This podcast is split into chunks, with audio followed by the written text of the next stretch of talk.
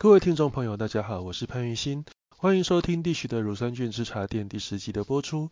本节目希望借由 Podcast 的方式，让大家能够对日本职棒有更深一层的了解。如果您觉得这个节目不错，也欢迎追踪订阅加分享，让更多人知道本节目。同时也别忘了在 Apple 的 Podcast 平台上给予五星的评价。若对本节目有任何意见，或是要洽谈相关合作事宜，也可以透过节目介绍中的 email。跟我们联系，我们也会在最快的时间内给您回复。当然，你也可以在留言本上留下您的问题，我们也会在节目中替您解答。随着春训的结束，各球团的热身赛也开始如火如荼的展开。那今年比较特别的是，有不少球队在热身赛前进行了一些球员的交易。那以往这种球员的交易，通常都是出现在季中或是季末，很少出现在季初的，尤其是在热身赛开始前。而且其中一对交易更是养乐多跟巨人是属于同联盟的交易，这种球员跟球员的交易通常都是跨联盟了，那避免这些球员回头回头来打到自己。那我们今天要和大家讨论的主题就是这一笔养乐多跟巨人的交易。那这一笔交易，养乐多是送出了游击手广冈大志，那巨人队是送出曾经有两年拿过十胜的投手田口利斗。啊，这则交易当然两边都有。需要的地方啊，那养乐多换来田口利斗，主要还是希望增强自己的先发投手阵容，而巨人队则是着眼在未来，那么他们也希望说，在版本有人的年纪渐长之后，能够能够能够找来一位版本有人的在游击这个位置的接班人。那我们先来介绍一下这两位选手。那养乐多队的广冈大志，他是出生于一九九七年四月，他也是二零一五年养乐多队的第二指名。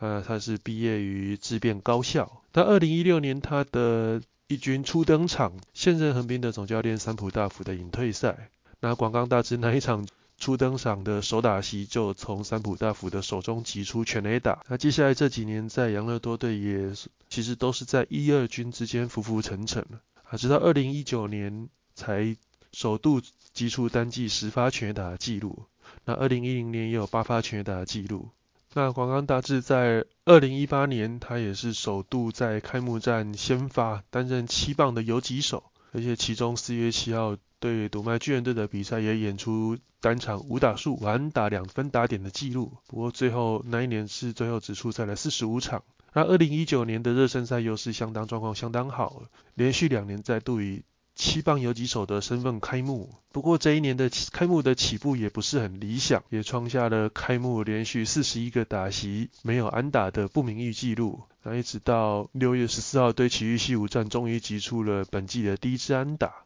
二零一九年对广冈大志来讲是表现算是倒吃甘蔗，那在九月份的打击率也高达三成三三。啊，在甚至在九月二十二号对巨人队达成生涯首度单季十发全垒打，就是两位数全垒打以上的纪录。那这一年广冈大志也是留下了 OPS 零点七零的成绩。那二零一零年虽然说出赛数稍微变少，但是 OPS 也提升到了零点七四八。其实整体来讲，在二零一九年、二零一零年这两年，广冈大志的表现算是进步的，而且以他的攻击指数 OPS 来讲，有在零点七以上。虽然说不能算是很好，但也以一个以他的年纪来讲，已经算是是一个可以值得期待的选手。啊，在今年的季初的练习赛，广冈在跟巨人的交手里面，面对巨人队的先发投手，也是今年的第一指名平类龙太，也有一发全打的表现。所以其实今年来讲，广冈其实还是还蛮让人期待的。那我们再谈一下巨人队的田口利斗。田口利斗其实对大部分的台湾球迷来讲并不陌生，他是二零一三年的第三指名。那在那一年的世界杯青棒锦标赛。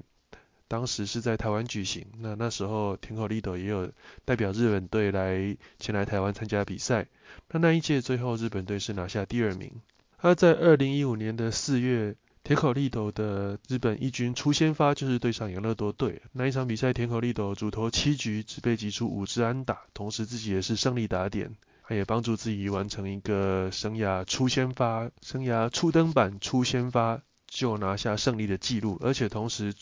生涯的第一支安打跟第一分打点也是在这一天打出来的。职棒第一年的成绩是三胜五败，自责分率是二点七一。二零一六年跟二零一七年可以说是田口利斗表现最理想的两年。而二零一六年拿下十胜，也是全队唯一一个拿下十胜的选手。二零一七年甚至拿下十三胜。那这一年的年底有所谓的亚冠赛，那亚冠赛。先发投手就是田口利斗，主投七局没有失分，最后是拿下了胜投，那也帮助日本拿下的亚冠赛的冠军。不过，二零一八年田口的表现开始有下滑，而在明星赛之前就被挤出了十发全垒打，甚至在七月上旬还被降到二军，一直到九月份才又重回一军。不过这一年，田口利斗他在高潮系列赛对广岛东洋鲤鱼的比赛。其实表现的也还算不错，在第二站他有出赛投到六局，那没有失分。其以那几年巨人对上广岛相当苦守的成绩来讲，天口能够在季后赛有这种表现，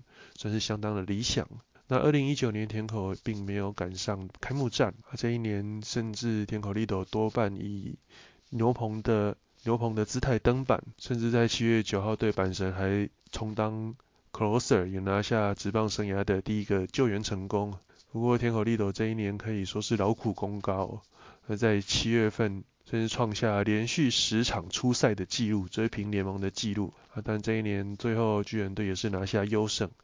那从先发转任中继的田口表现也是相当的优异。啊，球季结束后，田口利斗也入选了第二届的十二强比赛的日本队，他也帮助日本队拿下了队史十二强的第一座的优胜。那二零二零年田口利斗的表现也是有一点浮浮沉沉的，他总共出赛二十六场，那有十四场的先发，那其他场次是后援。那他成绩是五胜七败一救援，那有两场中继成功。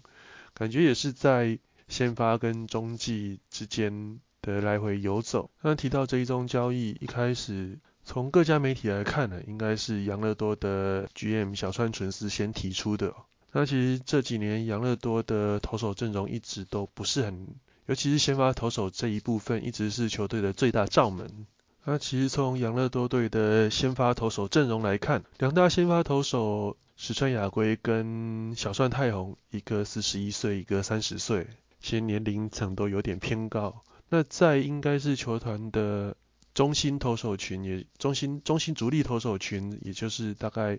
二十五岁到二十九岁的这一的区间里面，养乐多几乎是没有没有那种比较可以让人信赖的先发投手。那甚至于在二十五岁以下的年轻选手，又是有一大票的先发投手都是今年的。热门轮值人选，整体来讲，这个先发投手的成熟度是太过年轻了。啊，当然年轻的投手多，代表说这支球队的先发投手的潜力相当的高。但是问题是你一个一军的整体战力来讲，这个年轻选手投手的比例实在是太高，那反而欠缺了几个有经验的投手来压阵。今年养乐多在补强的方面会在。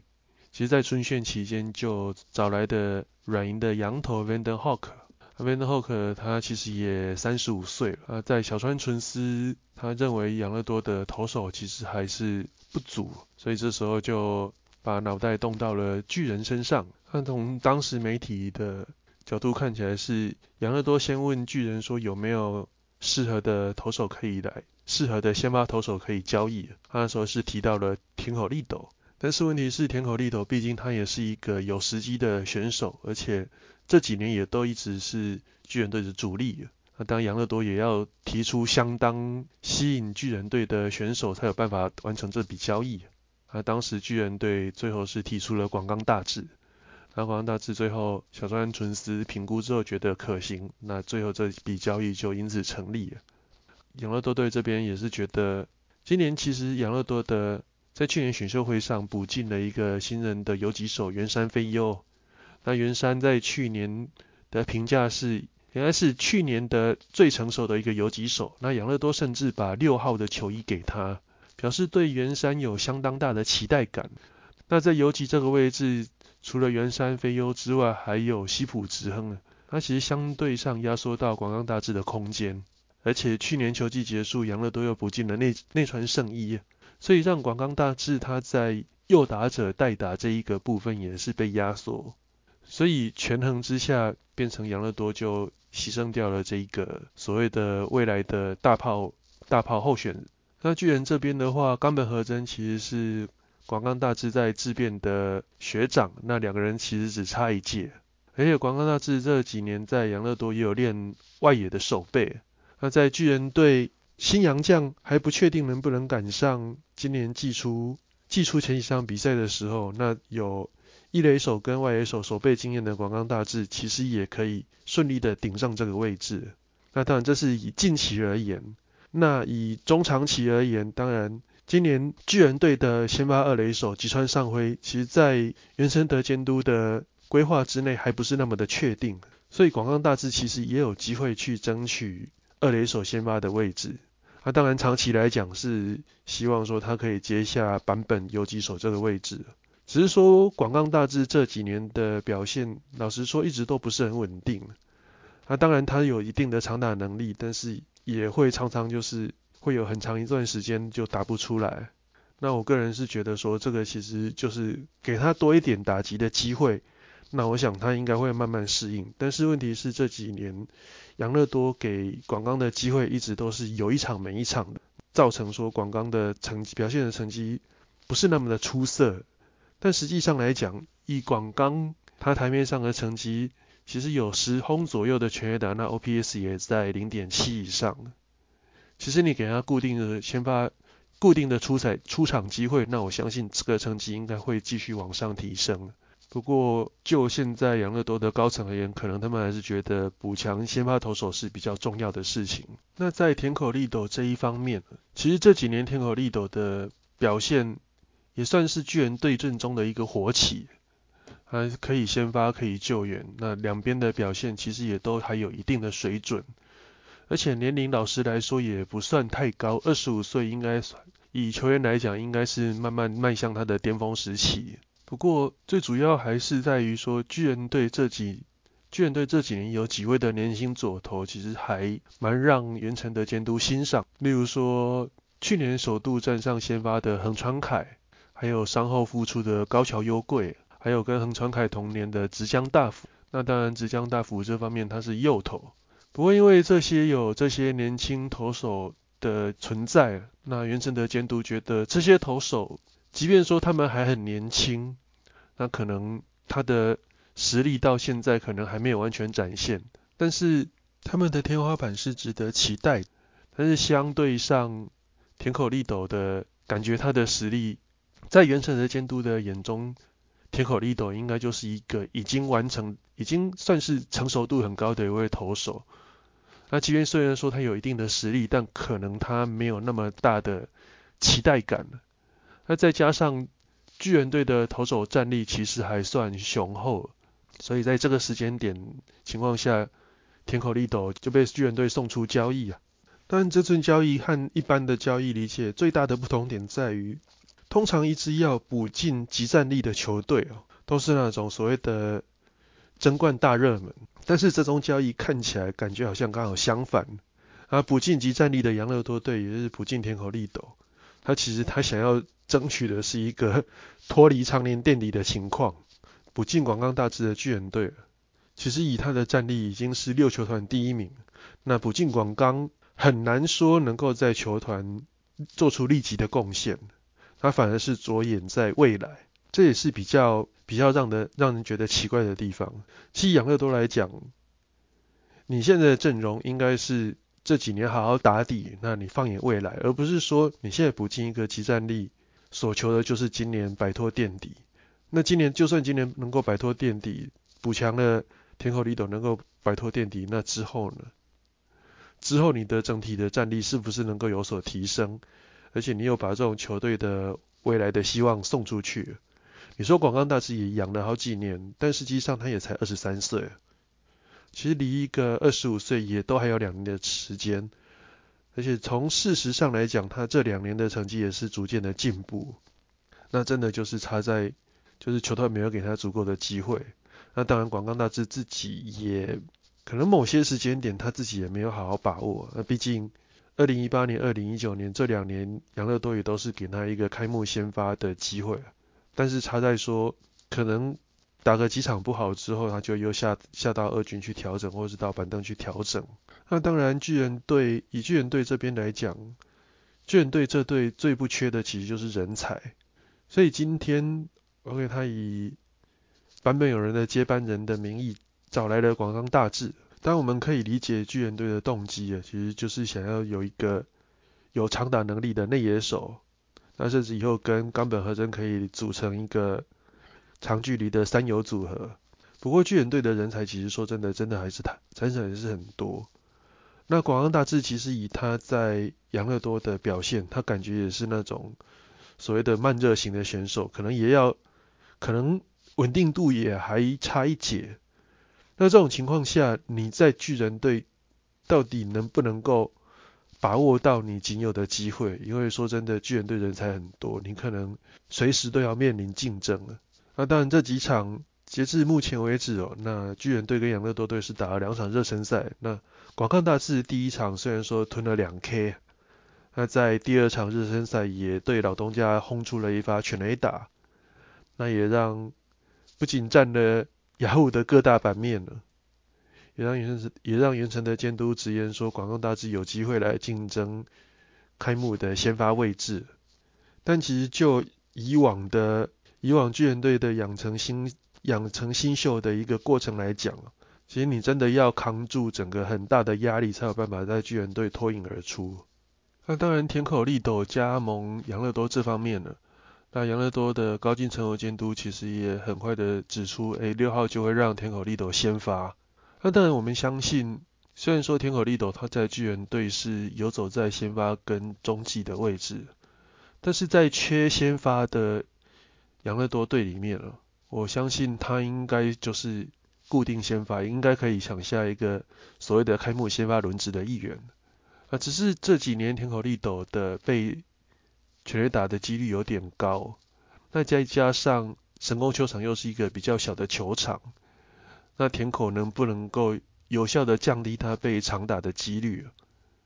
这也是一个观察的重点。不过相信在杨乐多队不用再去烦恼说一下子先发一下子牛棚的田口利斗，或许他在调整上会比较方便一点。那当然这也是他一个寻求东山再起的另外一个机会。也是像他在球团的刚加入球团第一天的自我介绍，他就直接表明了说他希望能够和球队终止巨人的连霸。那当然以我一个养乐多球迷的。身份来讲啊，我会觉得把广冈大志换去巨人队是一个蛮可惜的一件事情，因为你看广冈大志他的球衣背号是三十六号，那之前穿三十六号的也就是池山龙宽，也就是上一个养乐多队的长打游击手，那可见养乐多对广冈大志的期望也是相当的高，但感觉在高金城武的队形里面，广冈有点不入高金监督的眼了。其实，在这种球队青黄不接的情况底下，他们现在寻求的好像是一个，诶，只要不垫底就可以交差的过去的结果，而不是寻求一个好好把现在的这一群人好好的整顿一番，可能在三五年后来缔造一个比较长期的一个王朝，感觉又有点短视尽力。但你也不能说这样子他是有问题，因为毕竟高金城武他签的约也不是那么的长。那球团可能也不见得会有那么大的耐心去等待他把这群选手全部养成，还是需要有一些所谓的集战力来帮助球队提升战绩。那当然这样子的结果，最理想的情况当然还是一个双赢的局面，那就是田口利斗来到养乐多之后，那成功把养乐多队的战绩站起带起来，那自己也占有养乐多队的先发轮值。那广冈大志在巨人队也能够打出好成绩，那当然这是最理想的结果。但是最坏的情况就是田口利斗来到养乐多队，他被长打情况没能改善，而广冈也没有办法在巨人队的强烈竞争下面脱颖而出。因为毕竟你说养乐多队的内野竞争激烈，但是其实巨人队的竞争其实是更上一层楼。但但我们还是期待说这两位选手在换了新东家之后，都能够有不错的发展。OK，那今天的节目就到此告一段落。那谢谢大家的收听。那也希望大家对节目有意见，也多多留言或是 email 来信。那接下来秋季也逐渐即将快开打，那我也会尽量的提升一些录 podcast 的频率，不要中间一拖又是两三个礼拜又过去，甚至一个月。也是希望能够固定输出一些资讯来和大家交流。那今天的节目就到此结束，谢谢大家收听，拜拜。